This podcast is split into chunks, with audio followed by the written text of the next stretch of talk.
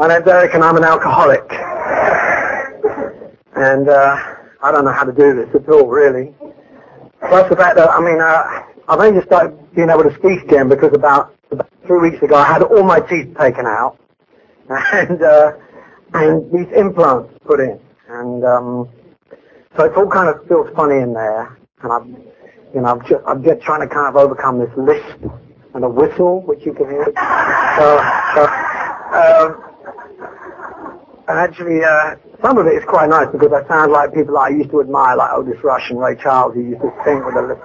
So that's cool. But one of the great things about this was that one of the, my dreads as a, a practicing alcoholic was dentistry.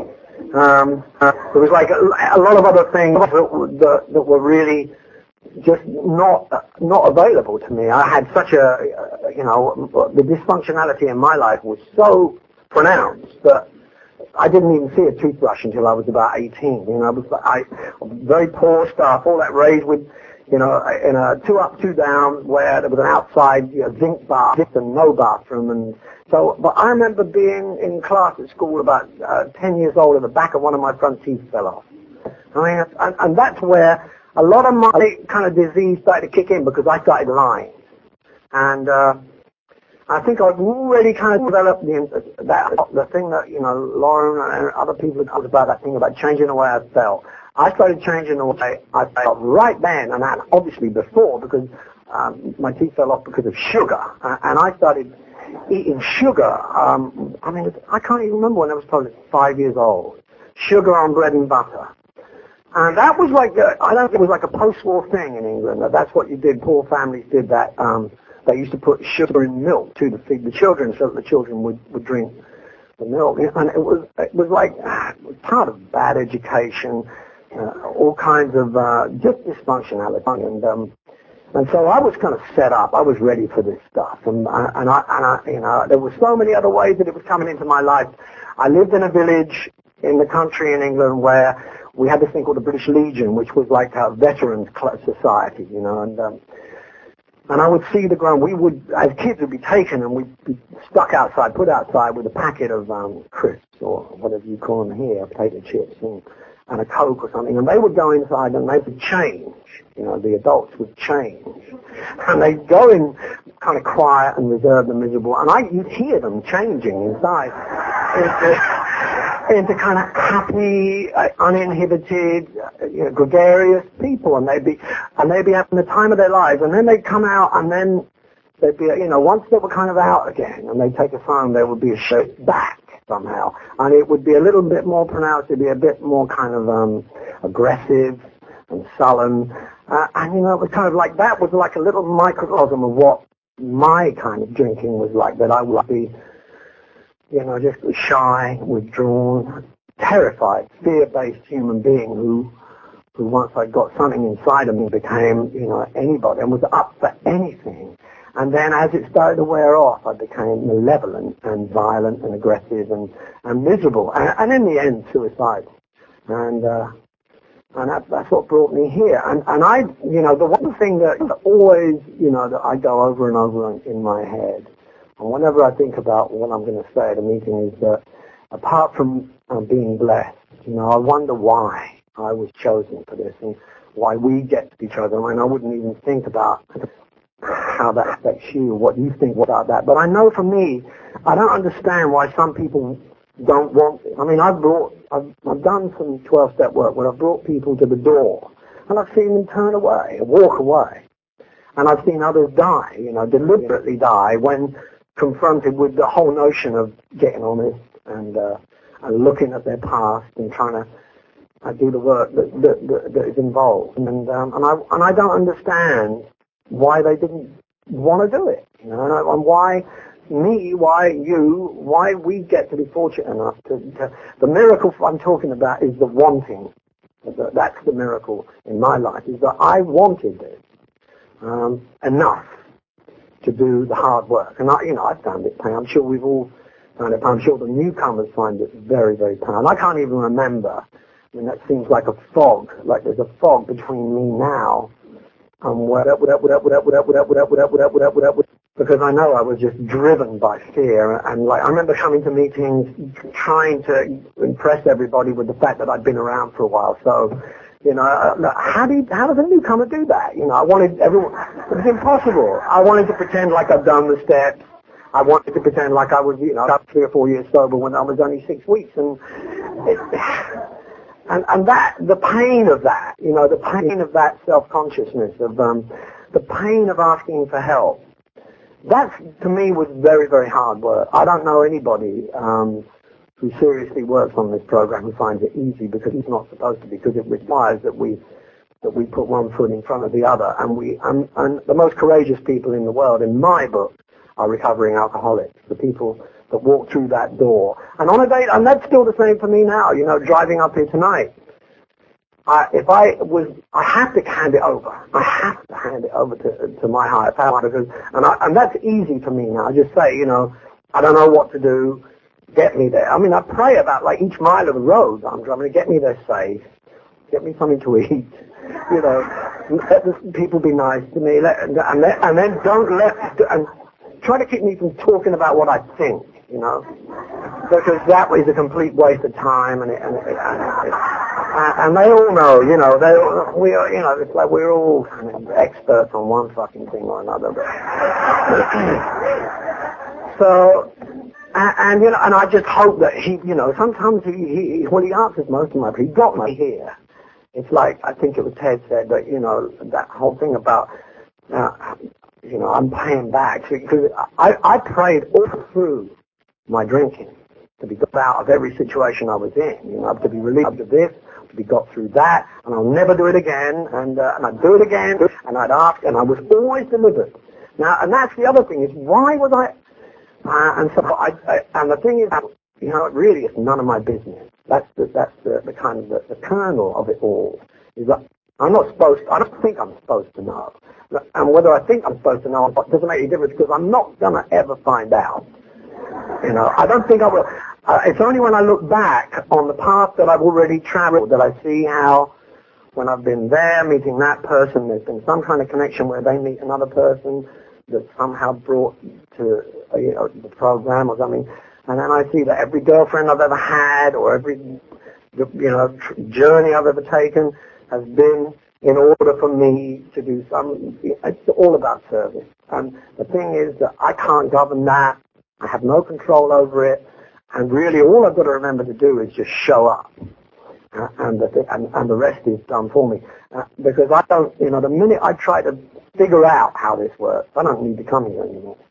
And that's, that's a frightening thought, because I know people that do, and I guess they some, I know some that do, and it's like, well, I'm getting off on a tangent, and they turn into lecturers and they turn into experts. And, and I'm not, that's not what I want. I, I like to hear people that are, you know, around a long time who still say, I don't know how to do this. You know, I don't know what, I'm frightened.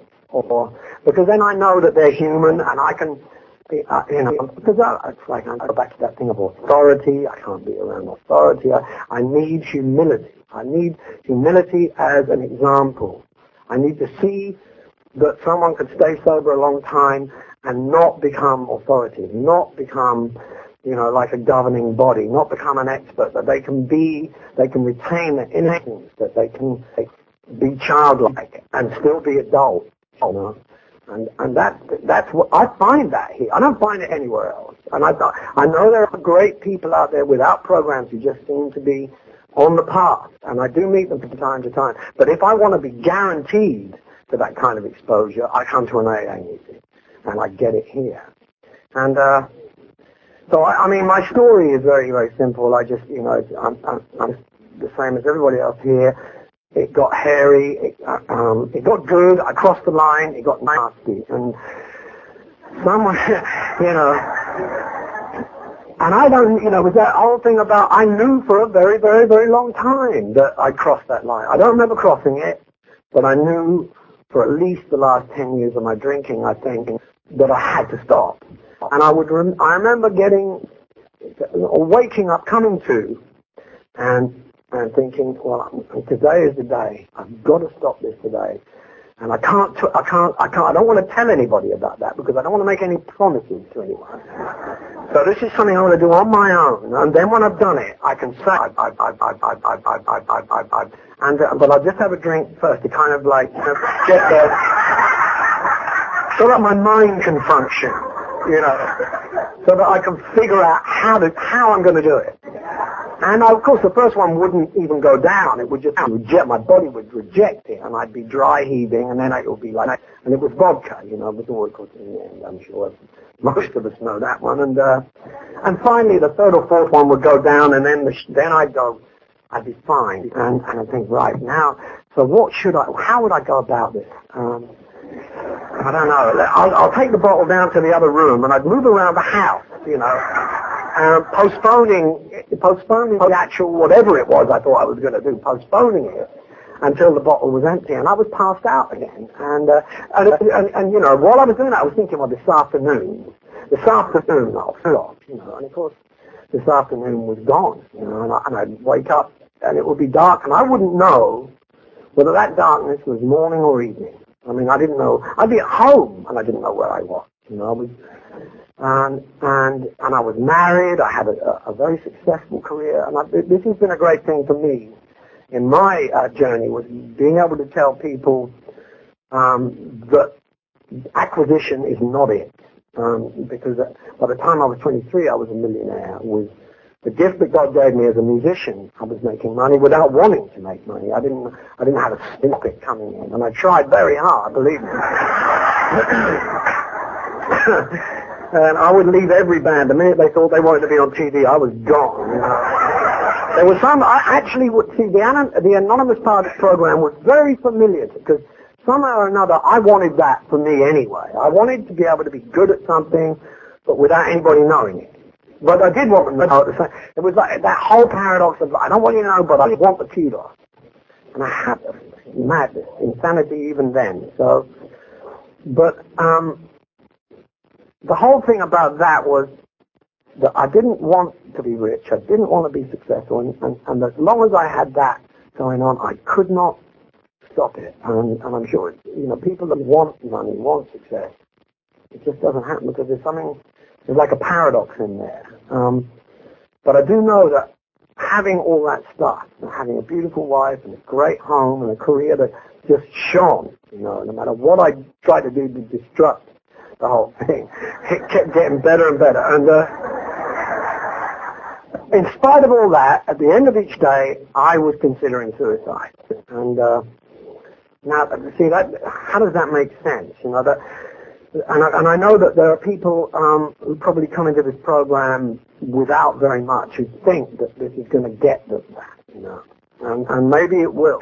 But, but for sure, along with it come a lot of problems, and, and some of those things I don't know if I'm ready for now. I mean, I'm still quite, you know, self-destructive. I mean, I do like to uh, sabotage, self-sabotage a lot, and I still practice that. I still kind of set about trying to undermine it, so that so that I'm basically so that I can survive really and, and retain some kind of anonymity.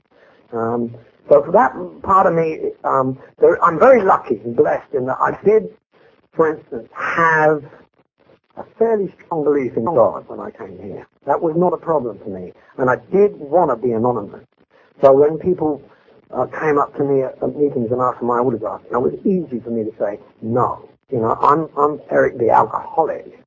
Um, and there was a time, I think, where, where there was definite conflict in it for me that when I first got sober, which is a long while ago now, it was back in 80, 1981, um, I went out on the road. You know, I went out on tour, and it sounded like shit, and I felt, and it was an awful experience. And of course, it was everything. I was in treatment, and everyone said, counselors and fellow patients alike said, you know, um, don't do anything. Like the whole thing. Don't do anything. Don't get involved with anybody.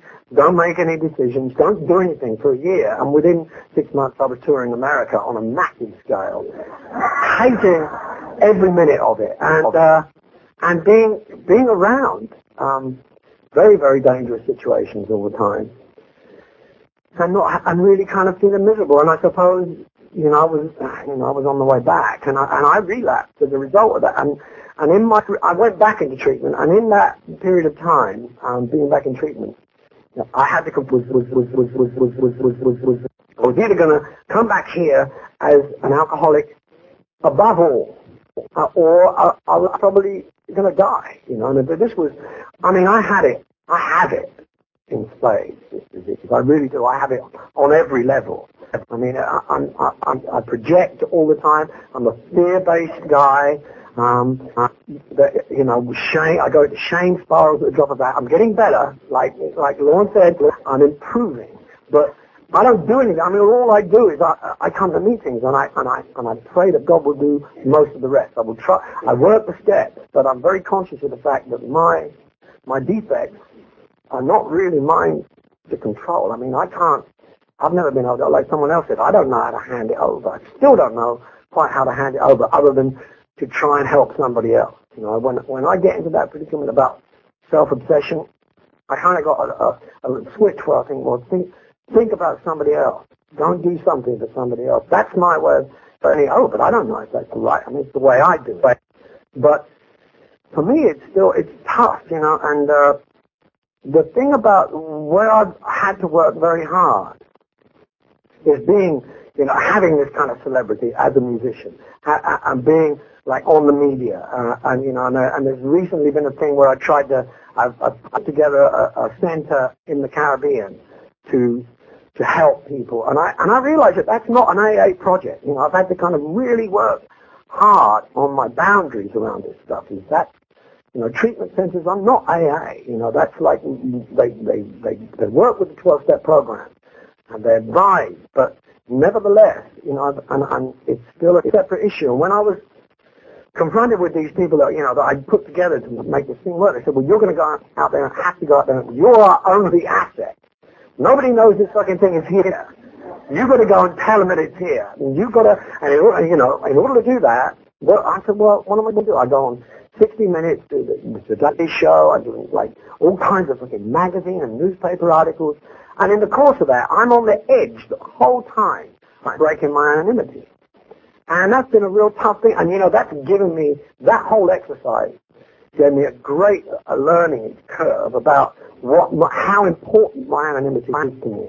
And it is really about my boundary, about, you know, how much I, because now I've got to the point where I love this thing we have. I love it above all.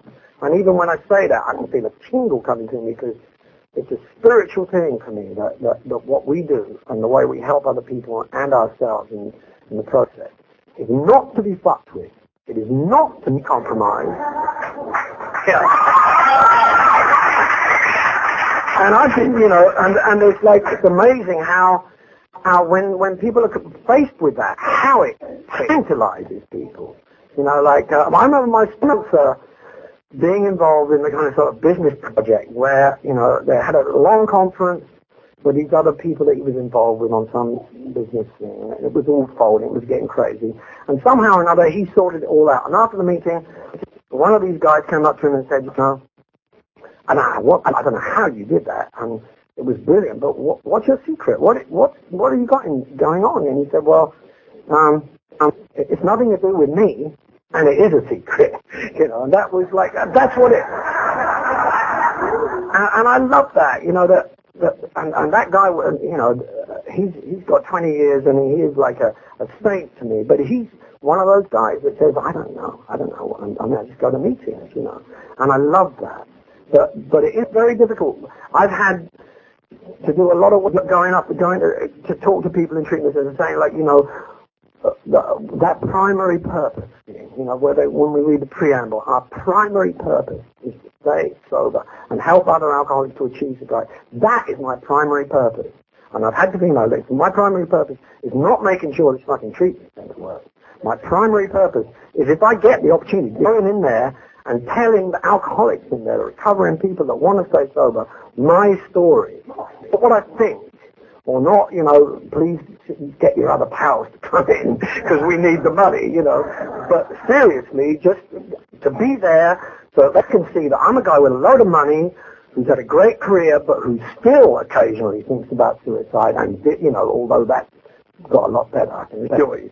But, but that, that is not it. That it is about peace of mind which comes from other, other people, comes from our common welfare. Um, And that's what I always rely on. You know, that um, in any given difficult situation, there's two options for me. One is to isolate and try and figure it out, and eventually fucking self-destruct and go down the road that I've already traveled. The other one is to come here and ask you for what you did when you had the similar experience. And that's the one I've chosen most. And it worked. And it, it is usually, you know, I'll avoid people that try and, you know, proselytize or, or, or lecture or tell me what they think. I will say, well, tell me what you did when this happened to you so that I get the experience.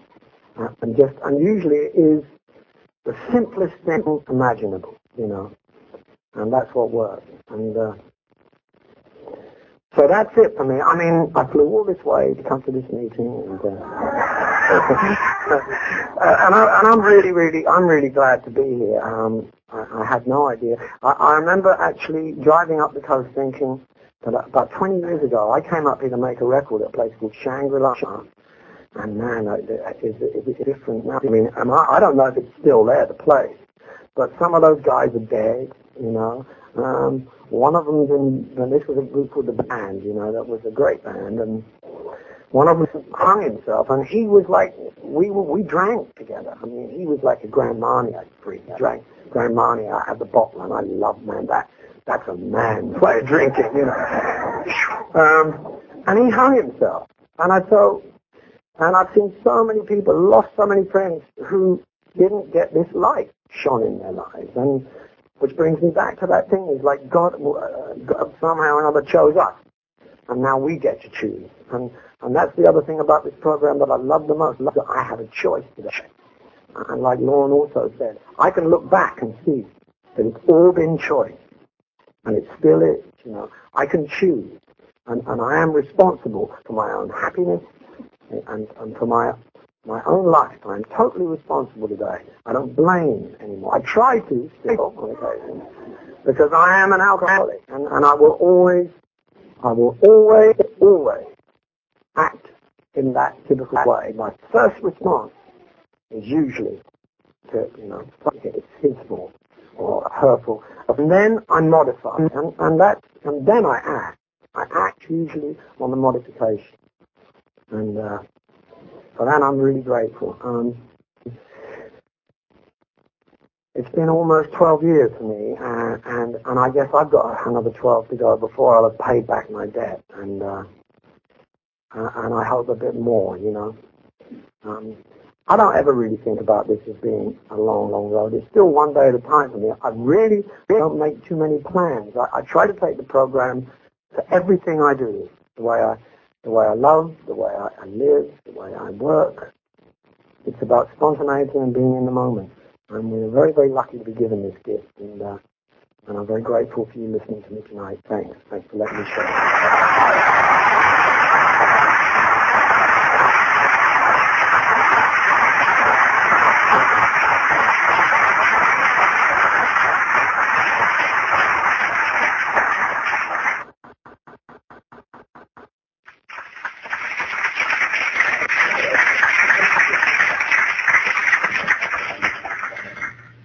Everybody. I'm Stevie. I'm an alcoholic, an addict, and I too am nervous. I've been sober today by the grace of God, and that's the only way I know of. Everything I've done got me here. I know that um, a lot of a lot of what got me here was also the grace of God, because I couldn't have uh, couldn't have needed the questions or had the questions. I don't think that uh, that I try to find out the answers to these days without the grace of God. I started off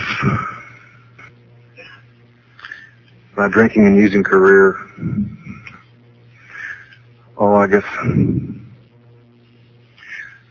early '60s when I was somewhere around uh, seven or eight years old.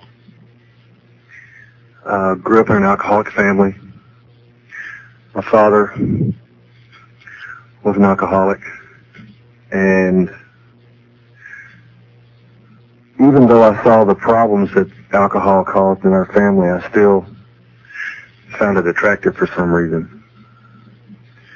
I don't know what that was. I thought I was missing something. I was always a kid who was afraid I was going to miss something. Somewhere along the line, I started trying to uh, find out why my father would go back and, and continue to drink, even though every time he did, I saw what happened, which was big fights, you know, violence. Um, and we were always real scared of him. But he continued to do it anyway, and I never, I never did understand what that was until one day, a few years later, I realized that I wasn't doing anything any differently other than making a little bit more money and add a few drugs to it, you know. Um, I guess about seven or eight years old, I started stealing drinks. Either, uh, well, my parents used to have these, these 42 parties, and quite a few people would come over and they'd be, uh, having their Tom Collins or whatever, you know, and when somebody wasn't looking, I'd take one of the drinks and run in the kitchen, you know, and make them a new one. And, uh, refresh their drink, you know. It's just that I would refresh my memory about what it tasted like a lot of the time, you know. I never really, I never really thought that it tasted very good or anything. And then, then one day I tried to, I tried to, uh, make myself a drink out of my dad's bourbon that was in the freezer. It didn't taste really good either. I guess it was the wrong brand or something. But somewhere along the line, I started finding that attractive somehow. About the same time, a ear, nose, and throat doctor who it was general practice with him when you when you went in for him to take a look up your nose, he would squirt you full of what I later found out was a strong solution of liquid cocaine. And I never really knew why my face was numb when I left there, and why I felt a little different. But I later on found out that I didn't know how to breathe without the stuff, you know, because it was in a nose spray he gave me.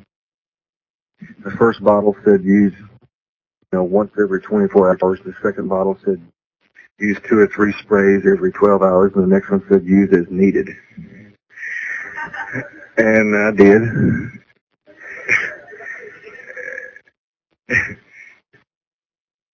but I guess as I was going into junior high was when I started, when I really started trying to drink. We'd moved to Graham, Texas, and I really didn't want to go at all. Um, I'd, I'd gotten in the first band that I really wanted to be in, and was excited about it. And we had to move, and I had to give up everything, you know, including my way we got to Graham, and uh, my parents had told me we were going to be there for about six weeks, and that was about six weeks into the six months that we stayed there. While I was going to school there, actually the first day I went to school there in Graham, Texas, just to show you what kind of, how much I liked it. I got kicked out of school three times the first day. And, uh, I didn't even do anything. You know, I just went to school and they didn't like how my belt was uh, they didn't like how my hair was cut twice, you know. And uh, I real quick found this guy that sold he sold Alka-Seltzer bottles full of full of sour mash. Continued to find him every day, you know. Even though I, did, I didn't like how it tasted or anything, it just kind of helped me smooth along, you know. Because there wasn't anything that I really wanted there. I'd get beat up all the time, and and there wasn't anybody to play any music with. Well, we stayed there for about six months, and finally I just told my parents that I wasn't going back to school anymore, and that ended up being about the same time we moved back to Dallas. Back to Dallas for me was, uh, I didn't realize what I was doing at the time, but really all I, all I really was doing here at the time was, uh, well, I was trying to play music and everything, but the, the main thing I was doing was hanging out with the kids down the street. And uh, what they did all the time was see how they could get high this way or that way, you know. And I thought that well, all I was doing was just trying to be in with the people, you know, with these kids. What I was really doing was learning how to get high and stay high all the time and run away from what was going on. I guess what was going on really was that, uh, you know, people grow up and they learn things about living life and, uh, and grow. I didn't, uh, I never, that never dawned on me. I just thought you just kind of went from day to day and you got older and then things happened and you graduate and, or quit school or whatever. At any rate, I learned, uh, I just learned how to bag glue and how to, how to figure out this pill was this kind and this was that kind and if you hit real hard on this joint you might get a buzz. Usually I was scared to though at the time. The thing was is that was the only thing I knew how to do. Thing I knew how to do was just try to try to get by every day. I wasn't really learning anything about living life. There was really no information at home because I, I couldn't. It was pretty violent in my house. I couldn't go and, and ask my dad about things. Um, I couldn't go ask my dad about about school or about Goebbels or about anything because it was uh pretty much you're supposed to know that stuff on your own. Or just leave me alone. Is that your stuff? Get it out of the room, you know. So I uh I just continued to try to find out things from the kids down the street. That wasn't the way to really go. I didn't know that. What I did keep learning though was about about bands and what not to blame not to blame on drinking or anything on bands, but I sure learned a lot about it there. Because that was and still is unfortunately a lot of in a lot of places that's where a lot of the myth about it's real neat to get high or real cool to get high. That's where I learned a lot of it. Because a lot of the people I really looked up to really knew how to drink and really knew how to get high. And uh, along with every time I would get in a better band, it seemed like there were better drugs. and uh, better brand of a gin or whatever, you know. And I always thought I had to keep up. I just thought I had to keep up. Why that was, I don't know. I would see, uh, I would see someone I really cared about this this is a pattern that's gone on most of my life, and I still don't understand why it's attractive to me or has been. I would see someone who I really cared and loved, you know, cared for and loved, and that they couldn't do anything unless they were shooting something. And I would see that it would be literally killing them, and that would be a good reason for me to try it. I don't know. I don't understand that. That's what that's the pattern that I developed. I saw it with my father. I saw it with very close friends, and I've it with people who are no longer alive, you know. I'm glad to say that I'm not doing that anymore. Because there was a stage in my life where I got to uh, experimenting. Not like I thought experimenting was in the first place, but what happens to you if you do this much? You know? There was a time in my life when uh, a normal day would be to pull out whatever I could get my hands on and do it all at once. It wasn't do it till it was gone. It was do it all right then. And it would be enough to kill somebody. But for some reason, that was what I did. And I would sit there and go, well, this is what happens, and and stay alive somehow and I got it in my head that that was a, I don't know, somewhere along the line I got this verse, or it's not even a verse, it's just something in the Bible where uh, in the last days people will be trying to kill themselves and can't. And that's what I thought I was doing, I think. For some reason I thought I couldn't die. I guess that's that Superman deal that we get. Through the years, all this progressed and I just got to where um, everything I was doing was on a road to killing me. The only thing that I was doing that wasn't destructive was trying to play music. But that was really quickly taking a back seat to everything else. I still cared about someday finding something that meant something to me inside and with another person or with other people. I still cared about growing. But bit by bit, all of that was going somewhere in the past where uh, I couldn't reach it anymore.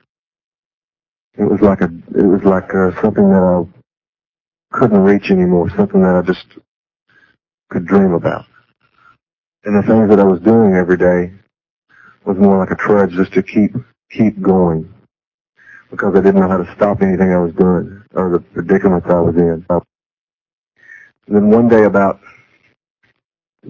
close to three and a half years ago, I started realizing that I could not live on the way I was going, but I could not stop it either. I didn't know how to stop. I knew that I couldn't keep going. That was a real strange place to be for me. Because I literally could not imagine the next day without a big bag of dope and several bottles of, of whiskey. I thought that, uh, literally what I thought was that I would go on doing that until I died, and then it would be a lot better because I wouldn't have to deal with it anymore. And in my mind, that seemed like a real good solution because I wouldn't have to deal with it anymore, but the people that I was mad at would. Know. I don't know why that seemed so neat to me. Uh, I don't know why I was that mad at people. You know? I guess I was probably mad at myself. Is really what it was. Because to be honest, at the time, I thought those people were really uh, trying to get revenge on me or whatever, and that's why they did the things that they were doing. And really, the truth of the matter was that I was just trying to get revenge on people that I couldn't understand. You know. But instead of instead of doing it till I died, what happened was uh, I collapsed and just gave up. It was it was funny because I saw it coming for a while, and the reason that I wouldn't let go and give up that fight in the first place was because of what other people would think. You know what they would think. Not that uh, they would find out that I was getting lost, or not that they would find out how bad off I'd, I'd gotten, but w- that they would think that I was weak because I gave up. And uh, it took a lot to find out that that was a stronger thing to do, was to say, I can't do this anymore. You know, I have to live instead of die. So I woke up, I say I woke up, I got up and went to a friend of mine's hotel room and uh, sat there shaking and said, you know, this is what's going on. And uh, they called me an ambulance. And we were in Germany at the time. We went to went to this hospital and uh, somehow somehow I got the nerve to get out of that hospital real quick because um, I thought it was kind of strange. They kept asking me questions and then ignored me when I answered them. You know. And uh, then, then it dawned on me that they were speaking German. no wonder they weren't listening, you know. uh, I did get out of there.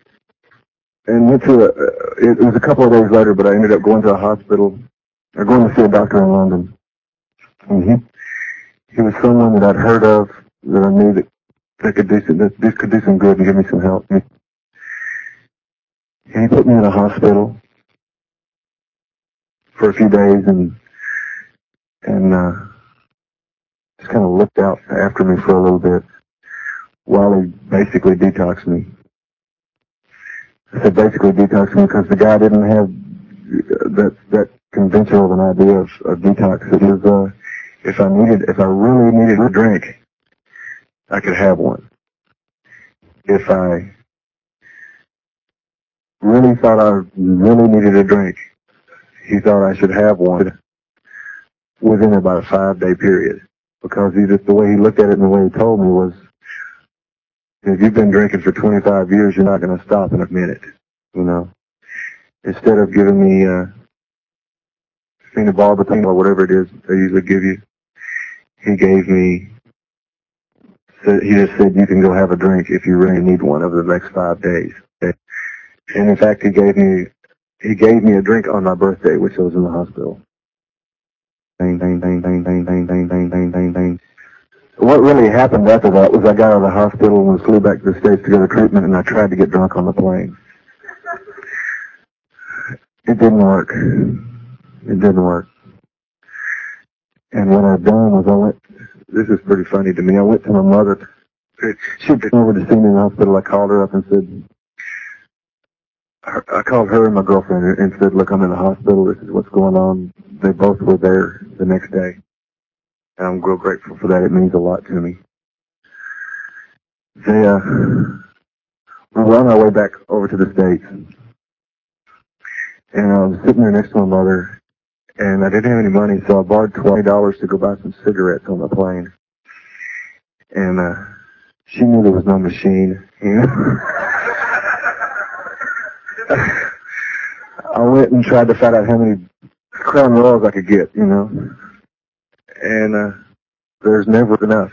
Uh, I learned that a long time ago. There's never enough dope and there's never enough to drink. There's either too much or not enough. You know, there's never just enough. But I, uh, I went and tried anyway. And went back and I felt, I found I felt guilty already. I'm real good at the guilt. You know, I went straight back to the seat, sat down next to her. You know, like, this is not what I did, you know, and she, I kind of knew that, you know. And, uh, anyway, we went back, we got, we got, we landed and, and, uh, I went to the hotel room, stayed there till the next day, went into treatment. I didn't expect to find out in treatment that that was one of the coolest places I'd ever been. That's what I found out. You know, it wasn't uh, what I thought it was going to be at all. I went through the builder stuff, you know, what if they found out I'm the hunter at whose day, and you know, and and I don't want to be here and all, you know, all this stuff. But once I once I got once I started paying attention to what was going on in treatment, to recovery, it's been something that I've really wanted ever since. Not always been real good at sticking to a good, strong program. But at least I know that when I'm able to find those steps in my life that it works. And it's really the only thing that does. Because anything else I'm doing is just trying to fix something else up to look the way I want it to look or to be the way I want it to be. Just working my way into living life.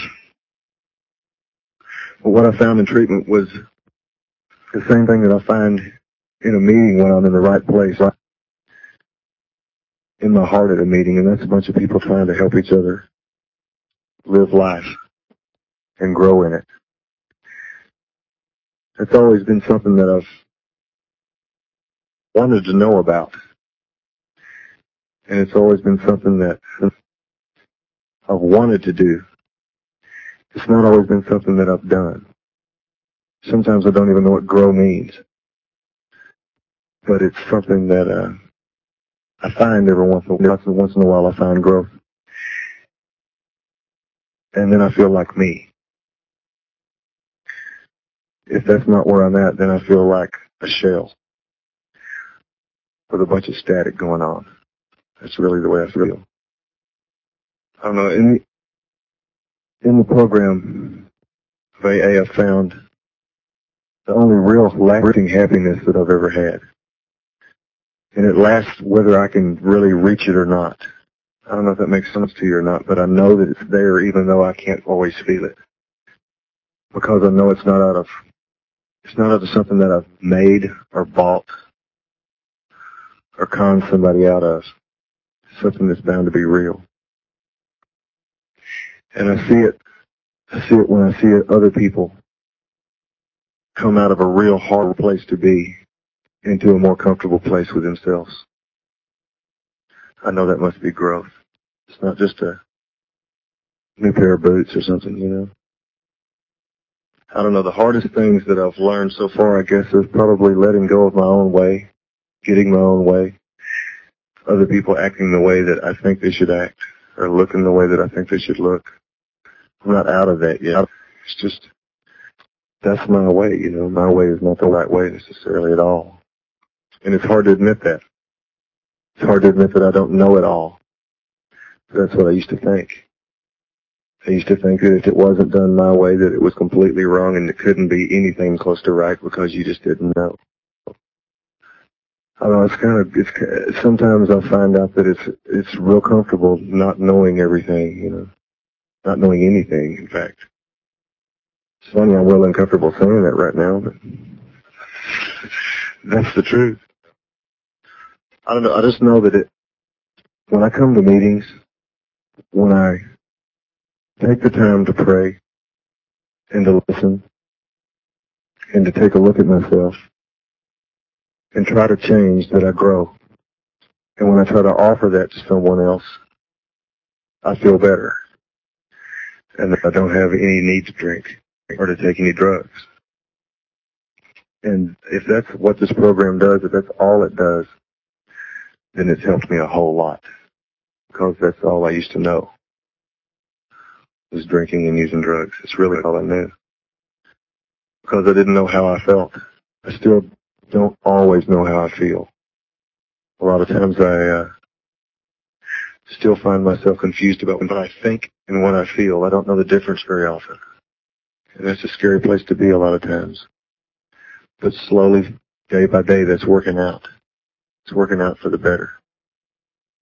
It's been uh, about three and a half years, I guess, close to three and a half years since I've had the drink. And it struck me, it struck me New Year's Eve that to go and do what I had to do New Year's Eve was uh, a lot different this year than I'd noticed it being in the past. You know, a couple of years ago it was like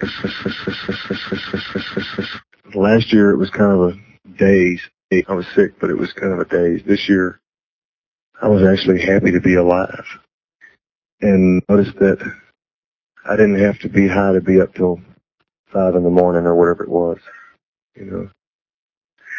And that it, that I could look out and, and realize that I was starting a new year with with new things to try to do, new things to try to care about. And one of them was me, and one of them was y'all, and what what I do with my life, and commitments, you know. Commitments has been another thing that I've never been very good at in my life. Or I could get caught up in something real good, you know. I could get caught up in the in the mirror combing my hair, you know, or uh, whatever. But commitments had not been something that I've been very good at because I was more scared of making a commitment than I was following it through, you know.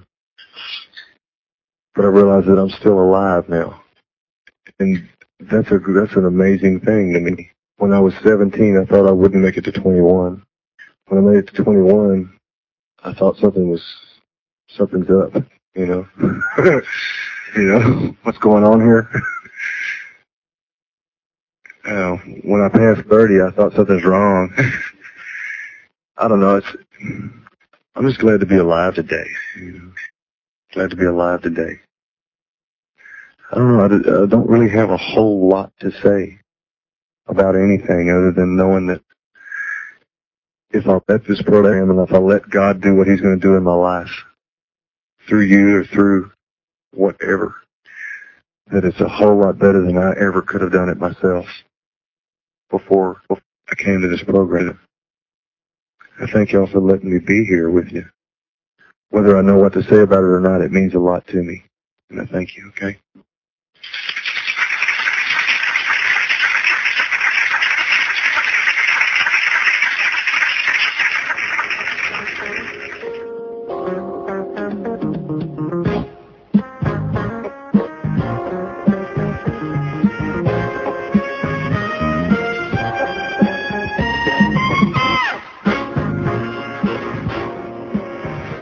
Hope you've enjoyed this recording. To obtain additional copies, receive a free catalog of AA and Al-Anon talks, or to find out about our tape and CD of the Month Club, call Encore Audio Archives at 1-800-878-1308 or visit our website at www.12steptapes.com.